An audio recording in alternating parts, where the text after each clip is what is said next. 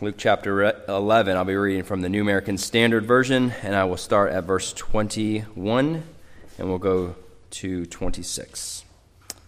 And the word of the Lord. When a strong man, fully armed, guards his own house, his possessions are undisturbed. But when someone stronger than he attacks him and overpowers him, he takes away from him all his armor, and which he had relied on, relied, and distributes his plunder. He who is not with me is against me, and he who does not gather with me scatters. When the unclean spirit goes out of a man, it passes through waterless places, seeking rest.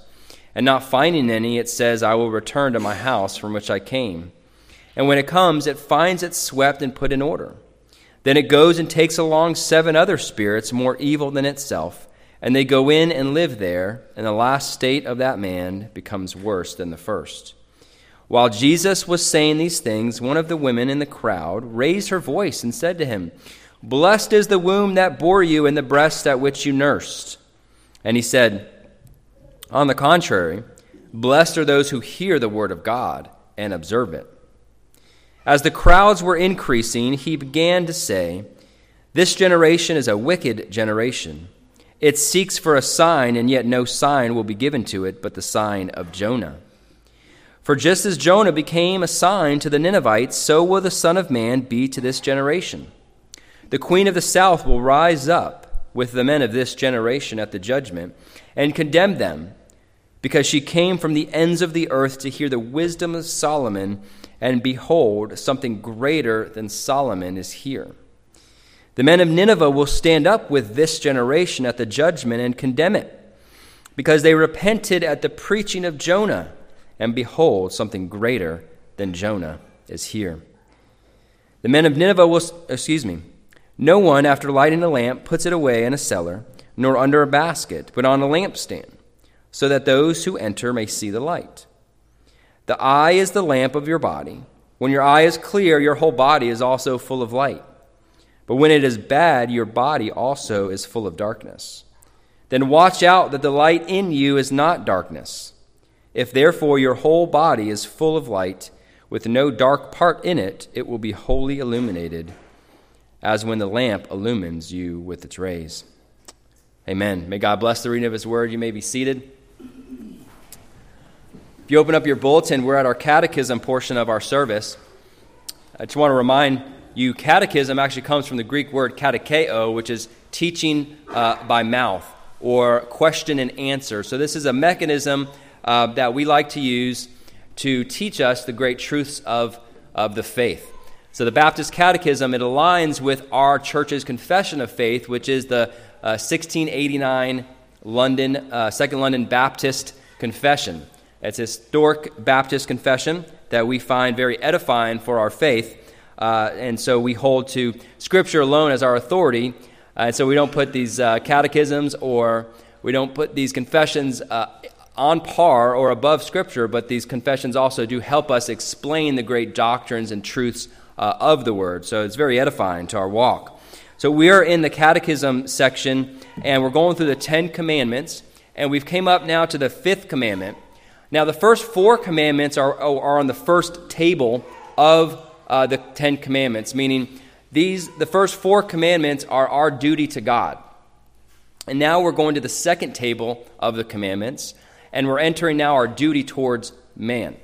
And I, I don't think it's a coincidence that the very first commandment in God's moral law on our duty towards men on earth is the commandment to honor your father and your mother.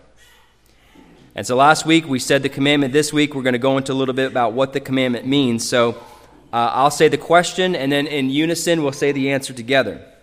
Question 69 what is required in the fifth commandment? Answer The fifth commandment requires the preserving the honor and performing the duties belonging to everyone in their several places and relations as superiors, inferiors, or equals. The fifth commandment, honor your father and your mother, the framers of the confession looked at this more than just obeying your parents. And you see the way that they answered in the, in the catechism is that this has to do with showing honor to whom honor is due. any superior, anyone that has authority over you, you're fulfilling this commandment when you're honoring and submitting to them in the Lord. Does that make sense?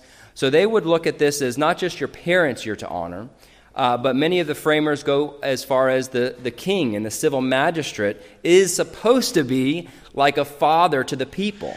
Actually, there's a text in Isaiah that refers to the king as a tender, loving father. Uh, now, we know, and you know, my position on our current civil magistrate is more as a tyrant, and we should encourage the tyrant to be more like a loving father, but we should still honor and, and respect those who have authority over us. And all of us live under some sort of authority. God gives that in the Word.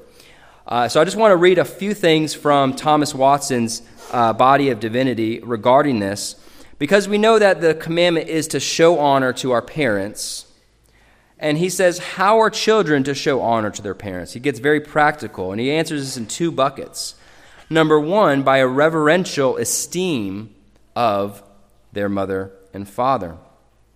A reverential esteem. They are to esteem their parents, he says, both inwardly by fear mixed with love, and not fear as in a child cowering because he's going to be hurt by a parent, but a respectful, reverent fear towards and honor towards their parent, both inwardly and outwardly. Outwardly in, in word, how they how children speak of their parents, which by the way, we still, no matter your age, are to fulfill this commandment by honoring our parents as grown adults, by esteeming them in our hearts and speaking good of them uh, to others. I have a good friend that doesn't go to this church, uh, he has grown children, and I've had a chance to meet, I think, three of four grown children. And to see them speak about their father as a grown child and the way that they look at their father with love and respect and honor, it was a great encouragement uh, to me. I know that this friend of mine, uh, he didn't just rule with the rod, he also ruled with love. See, parents can cower their children into obeying externally with a harsh rule and a harsh hand, but they're not going to grow up and be these types of children that I see these in their 20s where they have a honor, love, and respect uh, for their father. So that's what we mean by having a reverential esteem of the mother and father, both inwardly and outwardly. And the second way to honor your parents is by having, he says, by careful obedience. Colossians 3:20 says, "Children, obey your parents in all things." And in Ephesians to obey your parents in the Lord. This is, means all lawful things. Children, you are to obey your parents in everything they ask you to do, so long as it agrees with Scripture. So if your parents ask you to sin, then obviously you wouldn't obey that command. Uh, but it's very important just to obey your parent uh, means more than what we think. First, it's also hearkening their counsel. It's children, it's taking your parents' advice, you older children. When your parents give you advice and counsel and wisdom, to honor your parent means to take that, consider it, and act upon it so long as it uh, uh, aligns with Scripture. But there is this part of obedience. Obedience to parents, he says, is shown in complying with their commands. He says a child should be the parent's echo. When the father or mother speaks, the child should echo back obedience. Now, parents, I actually want to give you a word of encouragement because I believe many of us can actually exasperate our children by allowing them to not obey, by asking them three and four times to do the same thing over and over again, teaching them Oh, I only obey when mom asks me the fourth time and gets really upset and her face gets really red. That's when I obey, okay? So you're actually perpetuating and causing your child to stumble into sin by not securing first time obedience. Parents, when we ask our child if they're your seven year old, eight year old is playing a game on the living room floor, and, and you ask him or her to go make your bed because you forgot to when you woke up, or whatever the case may be, and, and they get up, yes, ma'am, and, and they go and they go, you know, color on their coloring book just for a few minutes, and then go make their bed, did they obey their mom and dad? They did not. They did not. They went to do something that they wanted to do before they obey. So that's not obedience. So, you know, I can get real, I can hark on the kids, kids, obey your parents, but we need to, parents, we need to do some self reflection. And are we causing our own children to stumble in this area? There have been many times where I've had to repent to my own children and say, I am sorry. I am the reason why you're stumbling in this area because I have allowed it. That is wrong of me to allow you to do this or to do this or whatever the case may be. Here was the right way that I should have done. And here going forward, we had to recalibrate. Going forward, here is the right way that I am to be a father, and here is the right way that you are to respond uh, in obedience. Children, obey your parents in the Lord. And again, there's a reason why this is the first, very first commandment on the second half of the table uh, when it comes to our, uh, our duty towards man. So, uh, parents, children alike, let's work on obedience and honor from the heart, and let's please our Lord and Savior. Amen.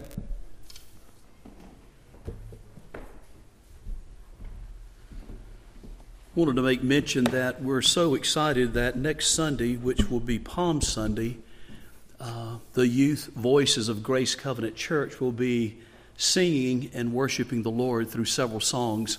So uh, we look forward to that, to hearing them uh, as they worship the Lord together. Turn to hymn number 120 Jesus Shall Reign. Let's stand together and worship.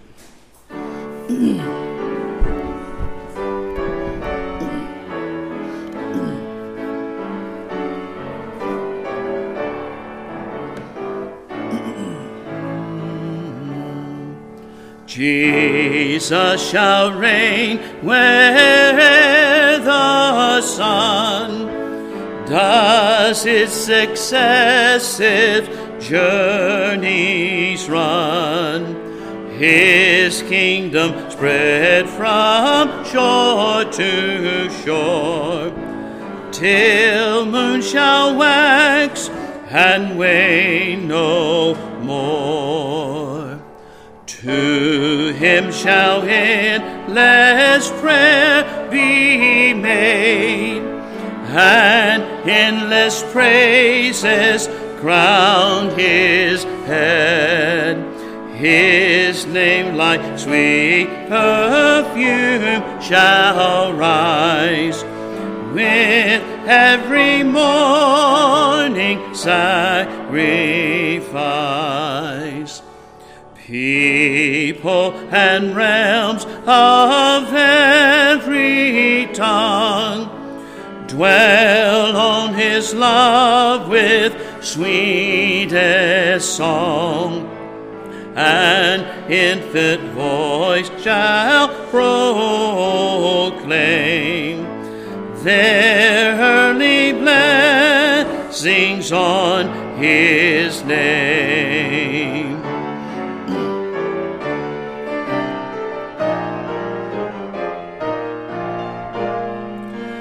Let every creature rise and bring honor and glory to our King. Angels descend with song again, and earth repeat the loud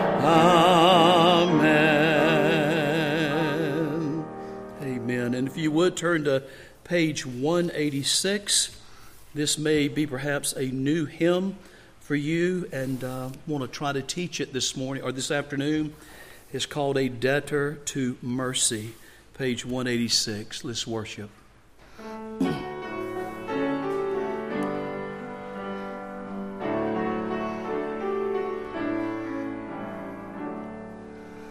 A debtor to mercy alone, of covenant mercy I sing. I come with your righteousness on, my humble offering to bring. The judgments of your holy law, with me can they nothing to do my Savior's obedience and blood, how all my transgressions from view. The work which your goodness began, the arm of your strength will complete. Your promise is yes and amen, and never was forfeited yet. The future of things that are now, no power below or above can make you your purpose forego or sever my soul from your love.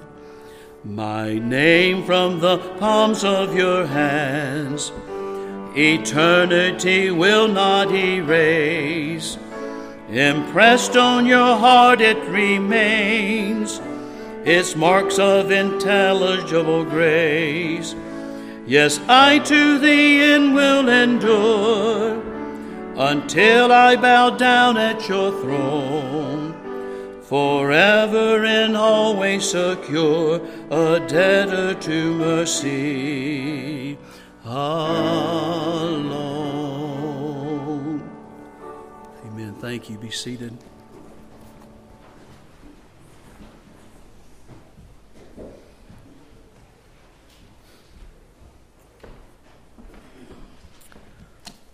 Amen.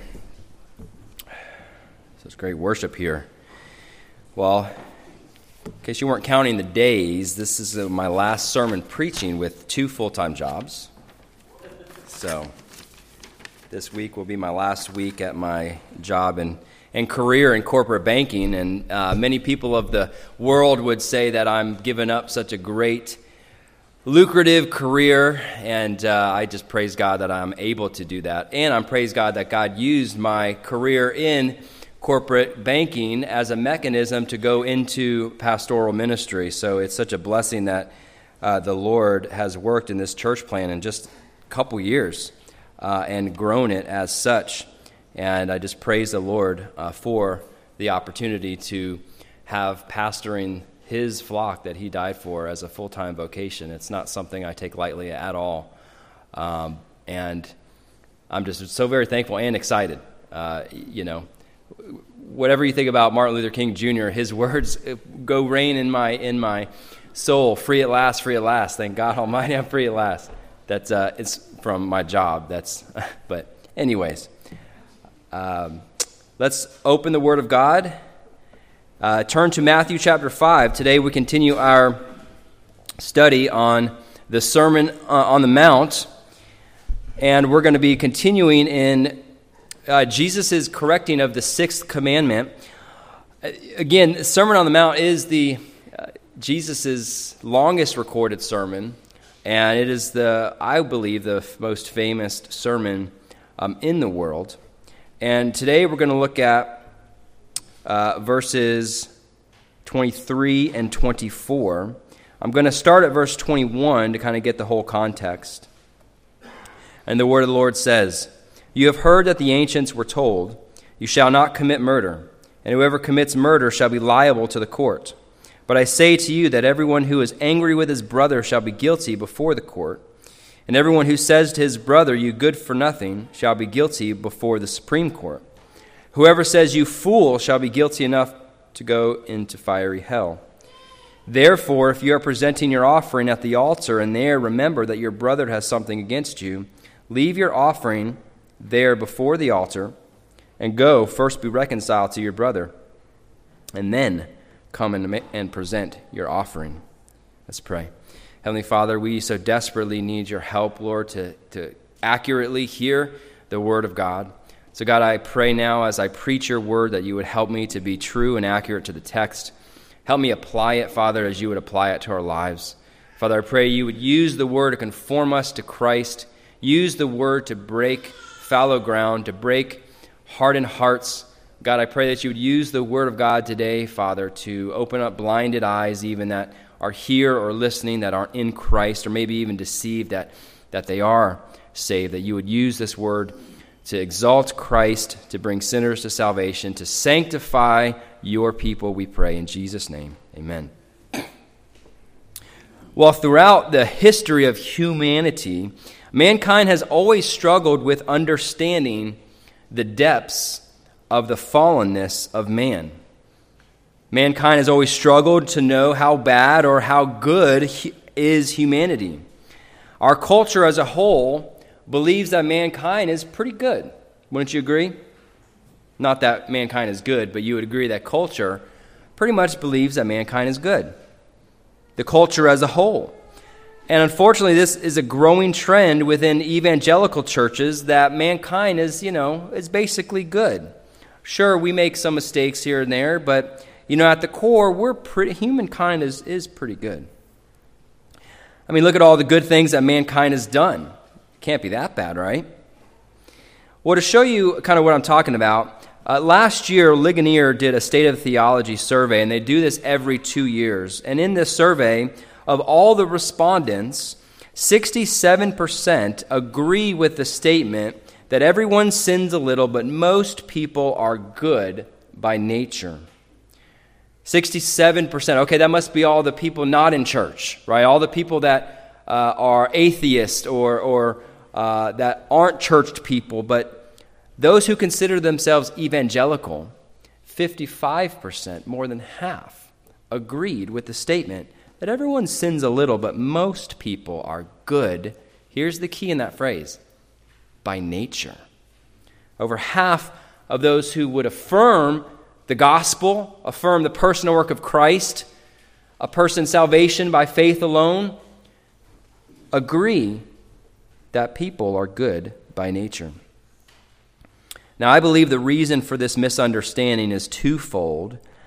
And it's as John Calvin rightly said in his Institutes of Christian Religion. And he says in the beginning of it, and I'm going to paraphrase, he says, To even begin to know and understand God, you must first know and understand yourself.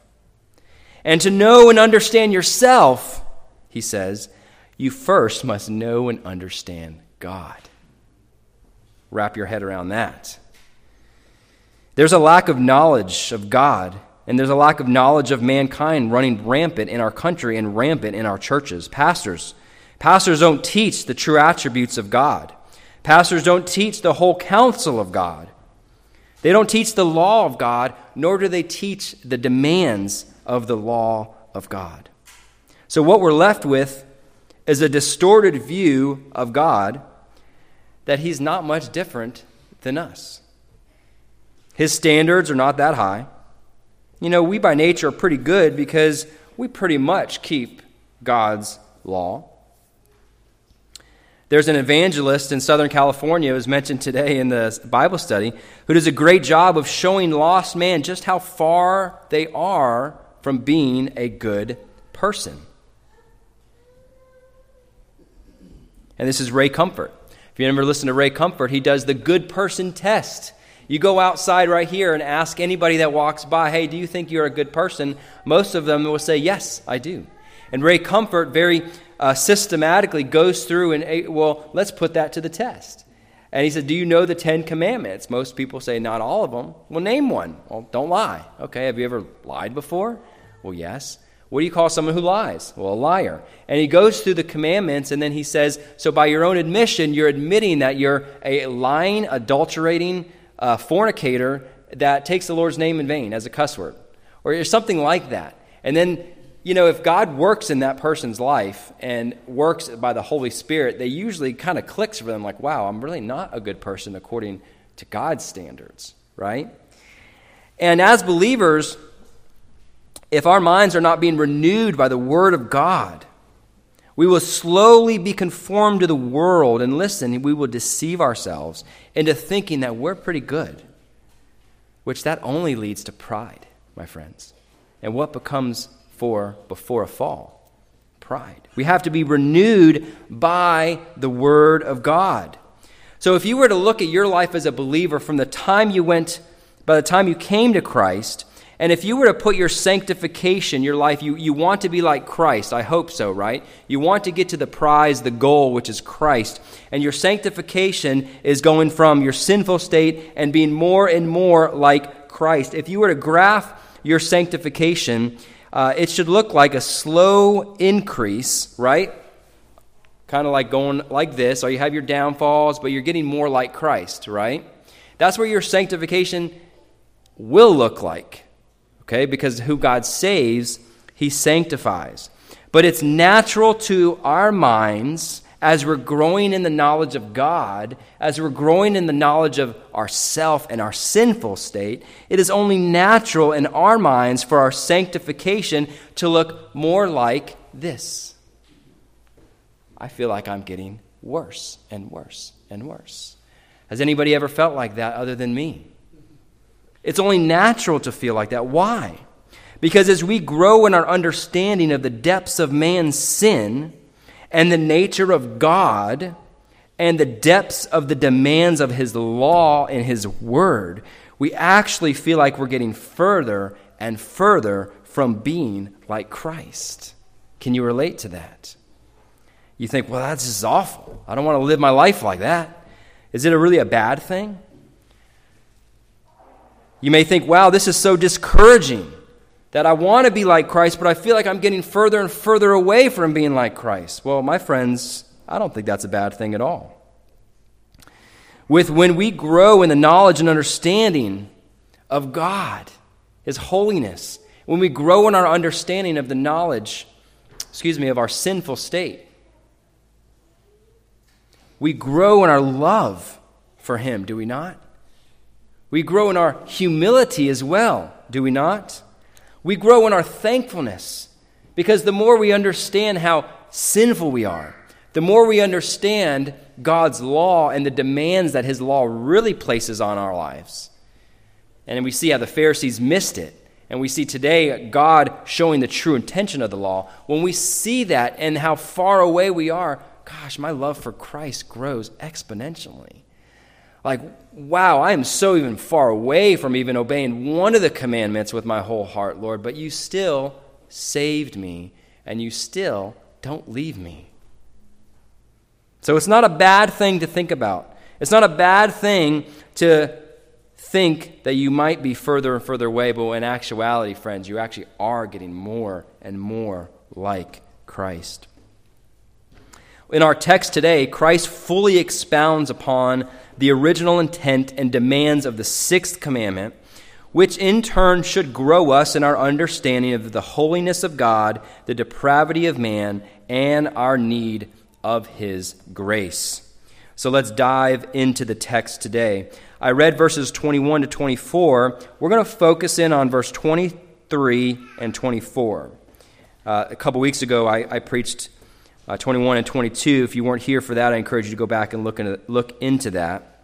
But we're going to look at verse 23 and 24, which say this Therefore, if you are presenting your offering at the altar, and there remember that your brother has something against you, leave your offering there before the altar, and go first be reconciled to your brother, and then come and present your offering. So here we see three themes in these two short passages that I want to expound upon. First, kind of starting with the micro, like looking at it in, in a narrow scope, but then we're going to kind of go back and see what are the, what's the broader theme that Jesus is saying here. Well, the first, I think, very obvious that I think we see when we read and give a casual reading of the passage is this what Jesus is saying here is that we must aggressively seek peace with others. We must aggressively seek peace with others.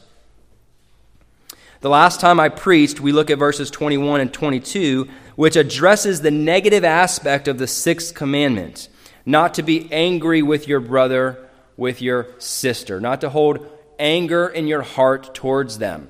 Okay? You think, you think very well. I, didn't, I haven't killed anybody, right? I haven't overtly killed anyone, and I see what you're saying now, Mark, very, very well. I, I'm going to get rid of my anger. Or maybe you don't struggle with that. I'm going to get rid of my anger. That's good. So, so I'm pleasing to God now that I'm not killing people overtly and having anger towards other people. Well, the law demands even more than that. The sixth commandment demands even more than that. Jesus, here in our text, takes it from the negative and now addresses the positive aspect of the sixth commandment.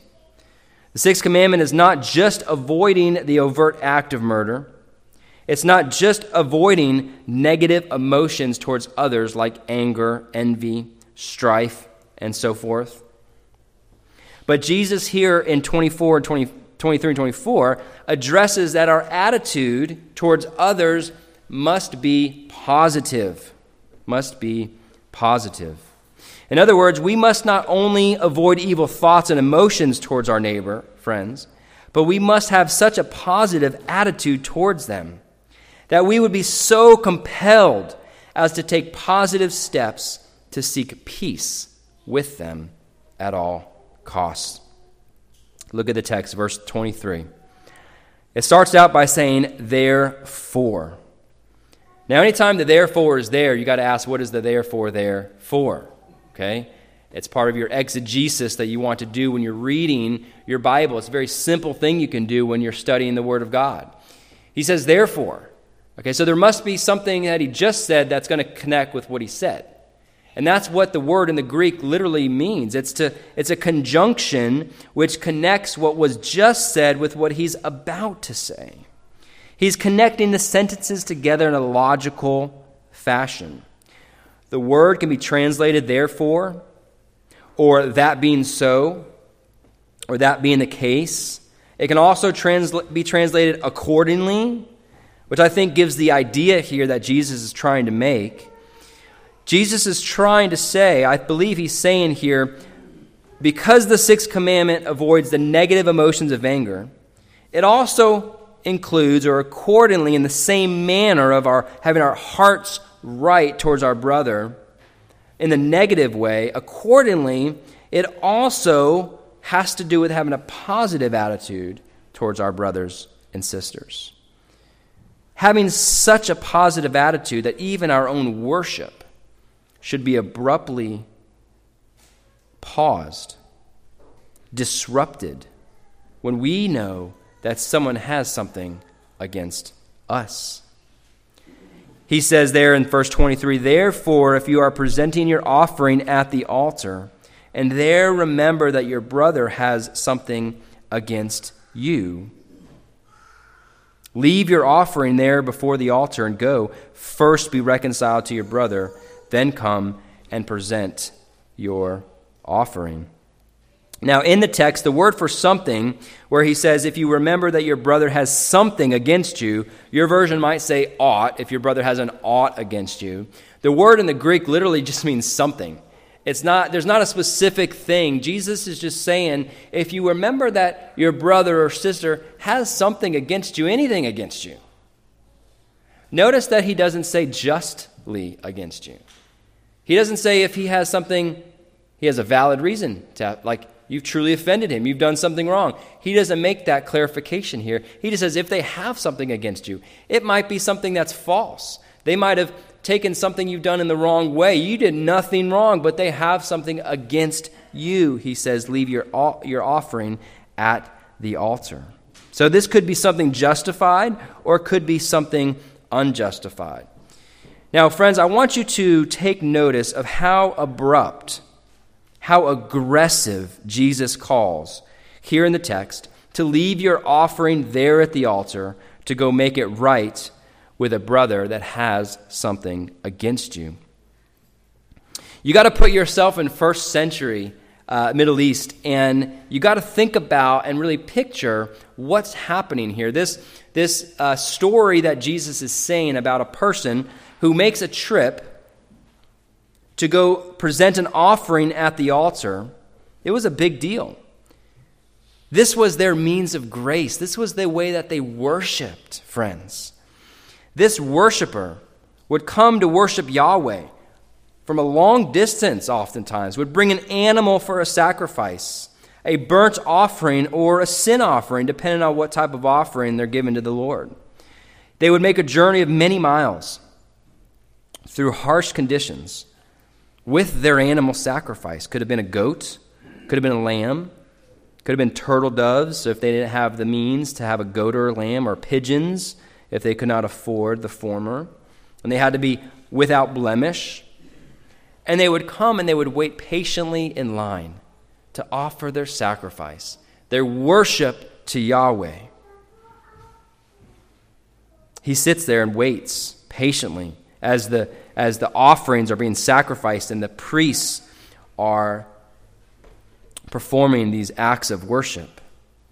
He was there more than likely because he needed to confess his sins and to seek forgiveness. So there he is. He's waiting in line, tired. It's his turn to come up, to offer his sacrifice. And depending on the type of offering, in many cases, he would confess his sins, lay his hand upon the, animal on the animal's head, symbolizing the transmission of sin to the sacrifice, and then slay the animal. And it's at that moment, it's at that point, he remembers that his brother, maybe miles away, his brother has an ought against him. Well, everyone's looking at him, everyone's waiting. Maybe at this point, he should just tell himself, well, I'll just continue. Everybody's waiting. I'll just complete what I came to do, and then I'll go to my brother and make it right with him. I mean, if I walk away now, well, what, what is everybody going to think? It's at that point, brothers and sisters, Jesus says, leave your offering right there. Don't even take your offering with you. Just leave it right there and go that word is emphatic. It means to rush, go, seek reconciliation with your brother. The message here that Jesus is giving is to do it aggressively. Don't wait. Do it before God will even accept your worship. Now, it's very important to take note, friends, that Jesus doesn't say, if you have aught with your brother. If you have anger in your heart towards your brother, leave your sacrifice. If you have something or unforgiveness or bitterness towards your brother, leave it. Now, that's actually in other passages, right? That's in other passages. In Mark chapter 11, verse 25 says, Whenever you stand praying, that's an act of worship. Forgive if you have anything against anyone, so that your Father who is in heaven will also forgive you your transgressions. So, in your act of worship, you ought not to hold on to bitterness or unforgiveness. God will not accept your worship, but that's not what the text is saying. That's not what Jesus is saying. Matter of fact, this person who's getting ready to worship, it doesn't say anything about their heart not being right. Their heart could be in the right place. They're performing their religious duty in the right way. They don't have anything, supposedly, against their brother, but they remember that their brother has something against them. That's very important to remember, friends. Jesus goes even beyond cleansing your own heart before worship to make sure things are right with your brother before worship. You could be fine.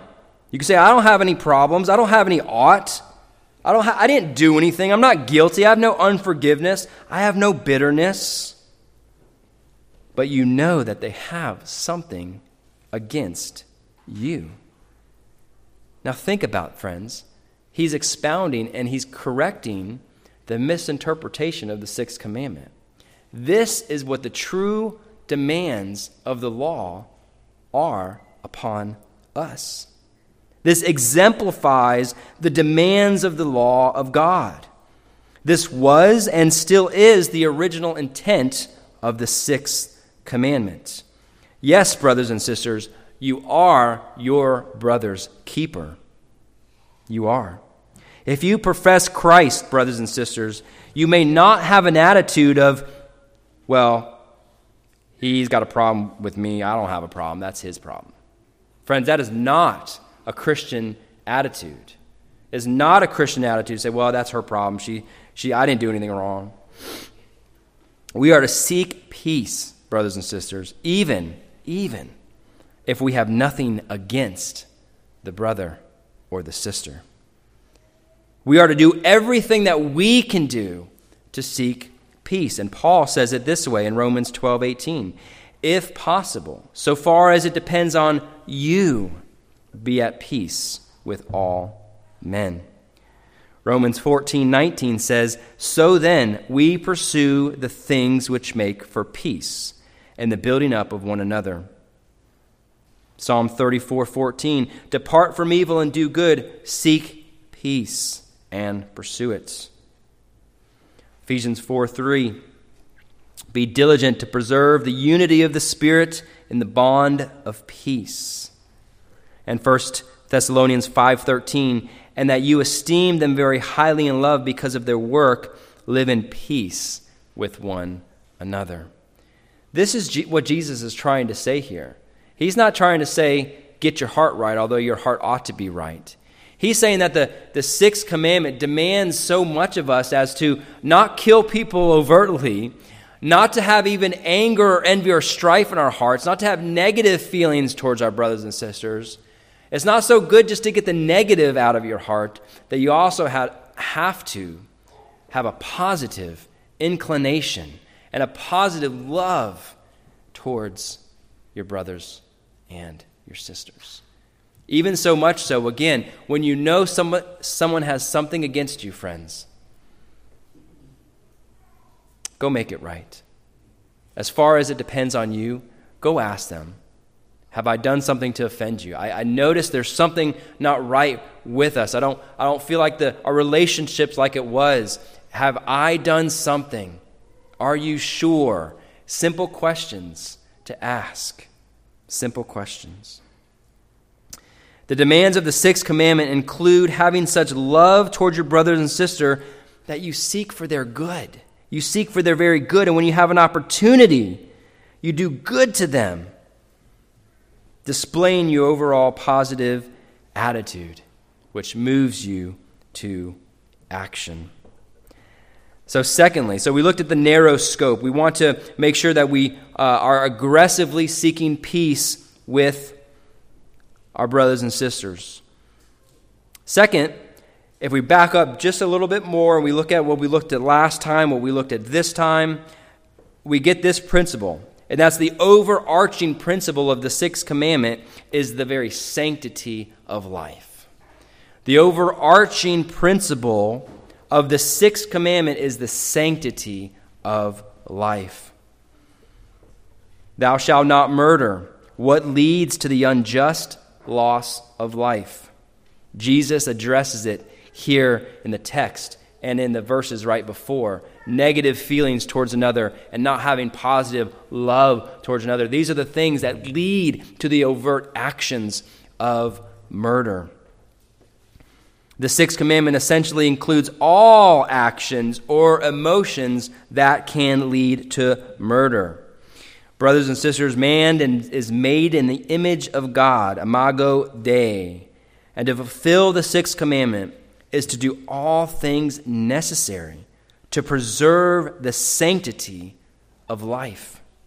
And it starts at the very root of it all, which is in your heart. Starts at the root. As we grow in our love towards others, as we grow in our humbleness, not having anger towards others, we grow in fulfilling the sixth commandment. Well, there's another principle here that's a bit outside of the sixth commandment. If you kind of take your lens and go a little bit higher and kind of look at the 50,000 foot view, we get a very important principle, and I'm going to spend the rest of time on this. This is number three. I want you to think about, before I tell you this principle, why would Jesus introduce this example of someone worshiping? He's telling us not to have anger in our hearts, as it's, it's as if you're committing murder. And now he's addressing the positive aspect. Why is he bringing up this idea of worship? He could have just left the worship part out. He could have made his point, right? He could have just said, hey, if you know your brother or sister has something against you, go make it right with them. Seek peace. I, if he left the worship part out, wouldn't it have the point been still made to us, right? If we know that someone has something against us, Go seek peace with them. Try to be reconciled with them. Why does he bring up this idea of worship and, and, and abruptly pausing your worship to be reconciled to your brother. Why, did he do, why does he do this? Well, here's the principle that I see in the text. He does this because, friends, number three, worship is not divorced from Christian ethics. Worship is not divorced from Christian ethics. Meaning, God does not separate our worship from our ethical integrity or lack thereof. Look at the text here in verse 24. This person is not corrected for how he's worshiping. His worship seems acceptable. Nothing seems to be wrong with the person while preparing to worship. He could have had his mind and heart in the right place. However, because God says to leave it at the altar, God is not accepting his worship until he seeks reconciliation with his brother. Because the worshiper, listen, the worshiper did not have a positive attitude in regards to his brother. God would not accept his sacrifice. God would not accept his worship. This is a principle throughout all of Scripture. This is not anything new, friends. This is not anything new. God will not accept our worship if we neglect another spiritual area of our lives. So remember, during that time, the sacrificial system, it was their means to worship Yahweh the ceremonial law, the sacrifice, the different types of sacrifices. This was their way to worship God. If you were to ask a Jew in first century, hey, how and where do you go to worship God? They would tell you it's at the temple. Okay, that's why Jesus and John at the woman uh, at the well, the Samaritan woman, said that there's a coming a day, and now is that day will will will worship God not in that mountain or that mountain, but we'll worship God everywhere and we'll worship Him in spirit and in truth. Okay, so back then, the way to worship God was to go to the temple for our worship through, sacri- through, the, through the sacrificial system. So that was their means to worship. So fast forward to the New Testament uh, Christians. We don't have an altar, we don't have a sacrificial system. But as it is in our confession, in chapter 22, verse, or paragraph 5 says that these are the acts of worship for the New Testament scripture, uh, Christian the reading of Scripture, preaching, hearing the Word of God, teaching and admonishing one another in psalms, hymns, and spiritual songs, things that we're doing today. These are all parts of religious worship to God, in addition to the administration of baptism and the Lord's Supper. These are our ways that we worship God. And they're to be performed, it says, in obedience, with understanding, faith, reverence, godly fear, so on and so forth.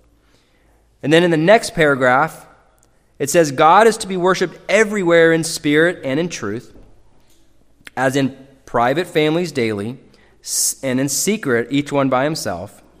So, more solemnly in public assemblies, like we're doing today which are not carelessly nor willfully to be neglected or forsaken when God by his word or providence calls there unto. So, in other words, that was their means of worship. I wanted you to get the idea okay, it wasn't just the sacrifice, it was God was interrupting the whole worship.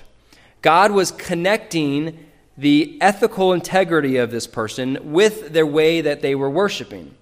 Fast forward to our means of worship. How do we worship God? And the principle still holds true, and that's this that God does not accept worship from you, from me, when our ethical integrity is compromised. Psalm 66 18. If I regard wickedness in my heart, the Lord will not hear. Or husbands in 1 Peter 3 7 after Peter says to live with your wives in an understanding way, as with someone weaker, since she is a woman, and show her honor as a fellow heir of the grace of life, That's how we are to treat our wives as Christ loved the church, who gave himself for the church. He says, so that your prayers will not be hindered. Prayer, whether private, whether public, is an element of worship. Husbands, God will not accept your worship if you fail to honor your wife and live with her in an understanding way. Brothers, don't speak harsh to your wife on a Sunday morning and expect to come to God's house, to God's assembly, and accept God to accept your worship on Sunday evenings. Leave your offering at the altar, so to speak. Leave your offering at the altar and go be reconciled with your wife. Wives, same goes for you. Don't be a contentious wife and be a stumbling block to your husband, never allowing him to lead, always wanting your way and having your way, and come and accept and believe that God will accept your worship. When you're lacking in one spiritual way over here, God will not accept your worship when you come to Him, whether in private or whether in public. Turn to Isaiah 1 and we see what God thinks about worship when ethical integrity is compromised. Isaiah chapter 1.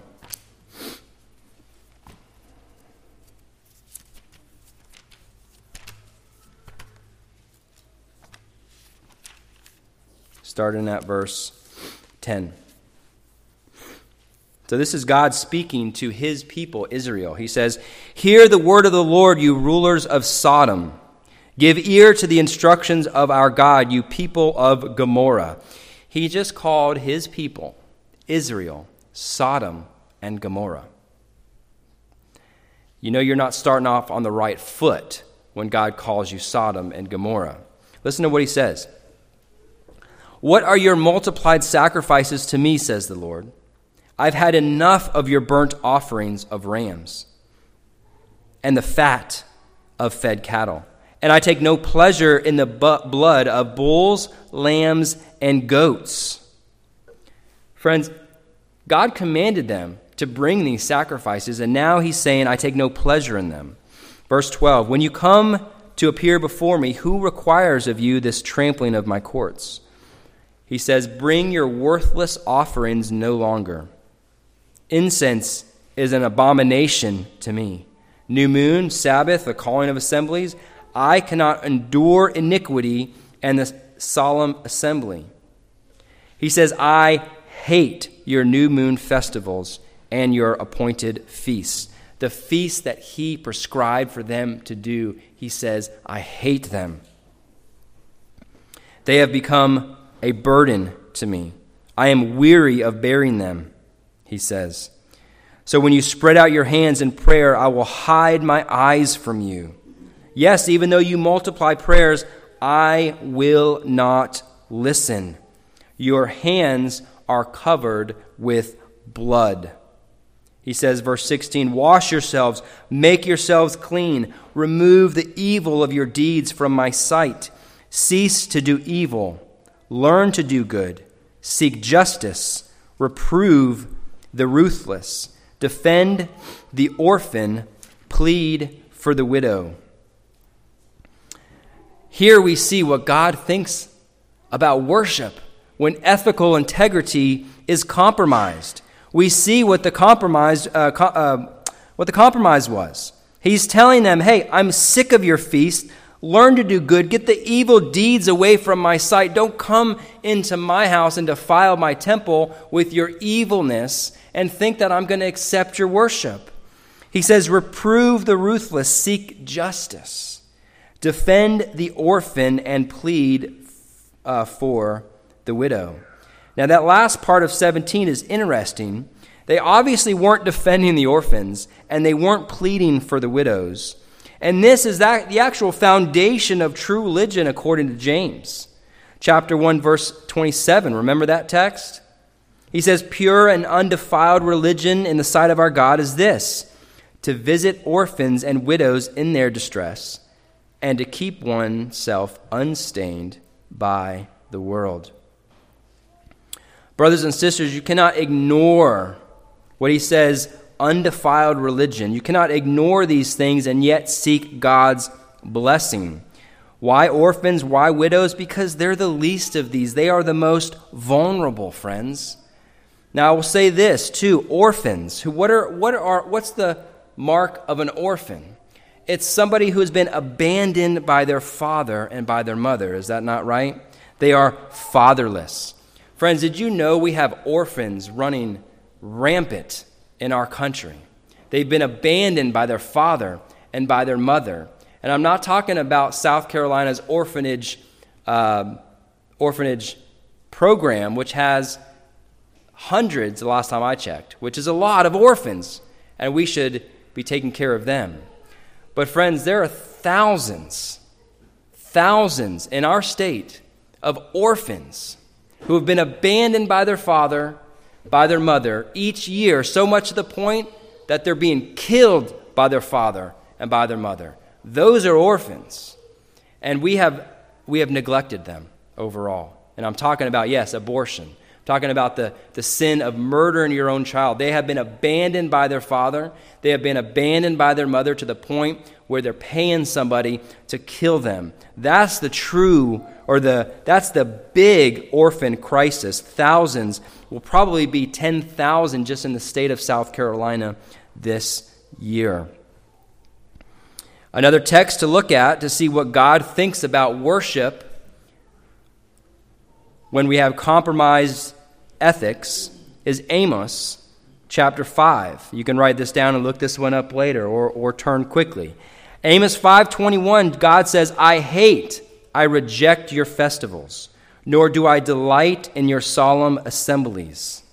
Even though you offer up to me burnt offerings and your grain offerings, I will not accept them, and I will not even look at the peace offerings of your fatlings. Take away from me the noise of your songs. Again, he commanded them to do these things. He commands us to worship him in song.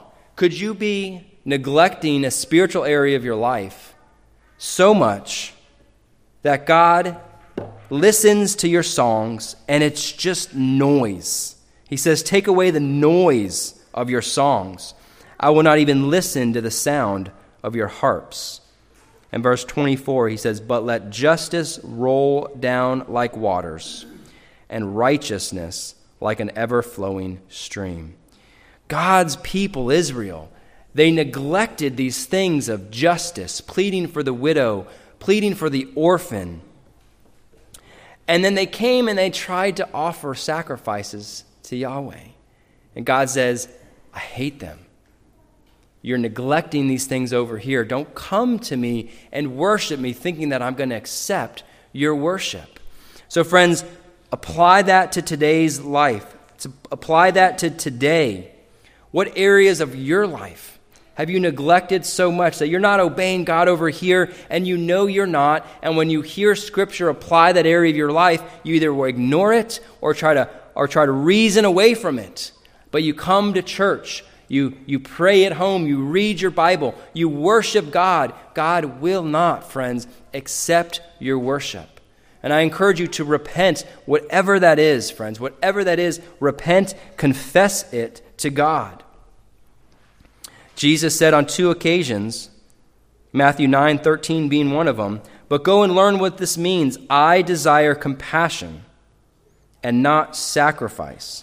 For I did not come to call the righteous, but sinners. God is concerned, friends, about your heart. God is concerned about your heart. And as we'll see in the upcoming sermons, uh, this is the first illustration of six that Jesus gives to correct the Pharisaical legalism and to show the true intent of the law that it's not simply externalism, but it's also internal. And don't miss that either, because there's a, there's a sect of Christianity that they ignore the external and then they make up subjective internal obedience. You know what I'm saying? Well, God knows my heart, right? You've heard that.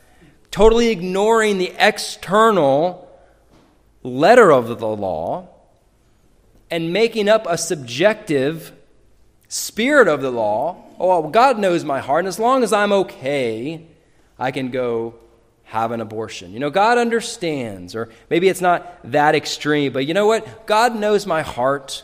You know, so it's okay if I lash out and yell at my kids in anger. You know, God knows, God knows my heart. The Jews ignored the internal and totally twisted the external in many cases. Friends, it's not an either or, it's a both and. God cares about the internal but he also cares very much about the external. Okay, you need to obey the spirit of the law and the letter of the law, not negating one for the other. So, this is just the first example, and I pray and I hope that as we're going through these, you see that we're not as good as we thought we are. Okay, all this is wrapped up in the sixth commandment.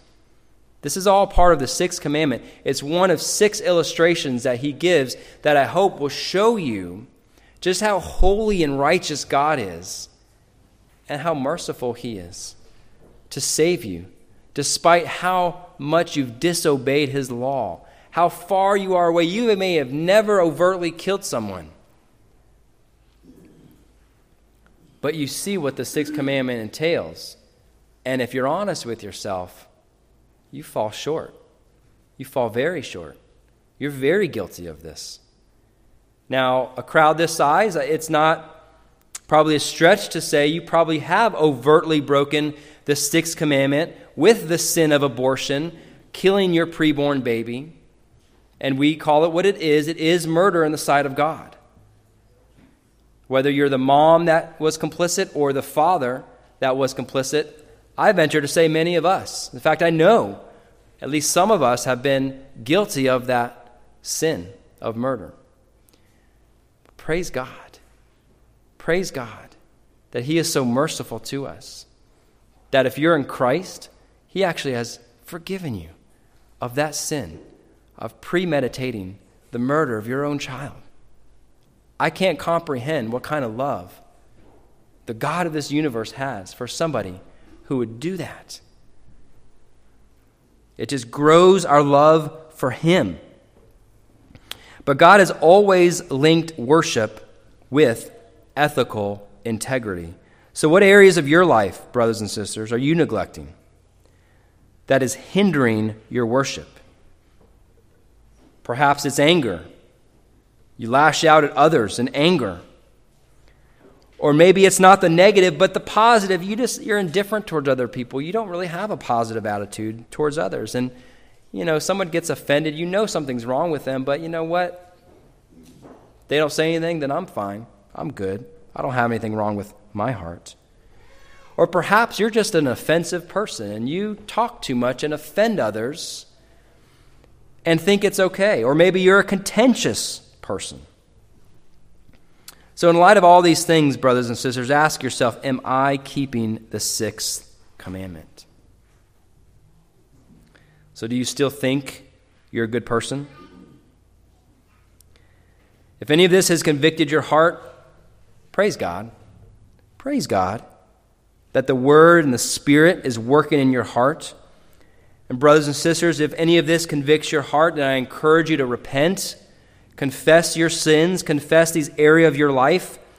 The law, friends, the law of God is a tutor. Friends, it's meant to drive us to Christ. You know, you might think, Mark, man, your messages are always convicting. Wow, they always make me feel bad. But, friends, you got to feel bad for your sin before God can heal your wounds. The law of God is a tutor, it is meant to bring us to Christ and what mercy God has shown us. What mercy God has shown us as we continually break His law. May we grow in our love and may we grow in our appreciation for Christ, for His law, and His mercy. Amen. Amen. Let's pray. Heavenly Father, we thank you. Lord, we praise you that you are so merciful to us. God, what great demands your law puts upon us. Oftentimes, God, I feel like your law creates such a burden, God, but I thank you because it drives us to Christ. And, and Lord, as it says in the book of Acts, that with repentance comes a cleansing and a washing of sin. Lord, help us to never avoid the hard things in your word out of fear of, of being, well, convicted. But God, help us to grow in our love for you as we see the great the demands of your law. Help us to, to confess, God, we fall short. God, your, the sixth commandment, thou shalt not murder. Father, it's a commandment that I don't, I don't even think I can ever come close to perfectly obeying. But Christ did it on our behalf. So, God, help us to grow in our thankfulness so that we can strive, God, through prayer, through the renewing of our minds, God, through the preaching of your word, through confession, so that we can grow in our sanctification, so we can grow and be more like Christ to a lost and dying world. Father, I give a special prayer, Father, for the fathers here, God, that have neglected areas of their spiritual lives whether it's their relationship with their wives, their relationship with their children, Father, their relationship with their coworkers, or even their relationship with their work. God, if, if any of that any of those areas are not honoring, God, I pray that you would convict the fathers' hearts today, God, that we would we would repent, we would confess these things to you. God, as the, the man that went to worship, God, he remembered that a brother had an ought against him. Help us, God, to diligently consider the things that may not be pleasing to you. Bring them into remembrance so that we can confess them, Father, and repent of them. I pray for the mothers here, God. I thank you for giving us godly mothers. But God, I pray for them that you would convict their hearts, God, of areas of their life where they are neglecting, Father, ignoring, or flat out in rebellion to you that you would convict their hearts today, right now. Father, they would confess, that they would give up, confess, and submit to Christ and repent of their sins, Lord, that their worship may be acceptable to you. And same goes for the children here, God, young and old. I pray that you would convict their hearts, God, for the things that they're compromising their ethical integrity upon, God. Lord, I pray that you would accept our worship, that you would free us, God, from whatever sin that entangles us, that you would accept our worship. For all others, God, for the young singles, for the older retired, God, whoever is listening, God, I pray that you would bring into remembrance those things that we've neglected. Lord, that you've, by your Holy Spirit, you've, you've prodded us, you've poked us. God, break us so that we understand how we've displeased you, God, that it would bring us to godly repentance. Forgive us, Lord. Forgive us, God.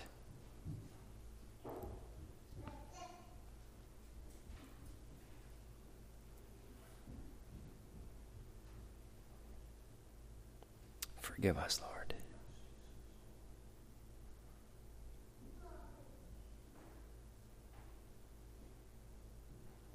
Help us, God. We need your grace. We need your grace, God, to even be sorrowful over our sin. Help us, God. We pray. In Jesus' name.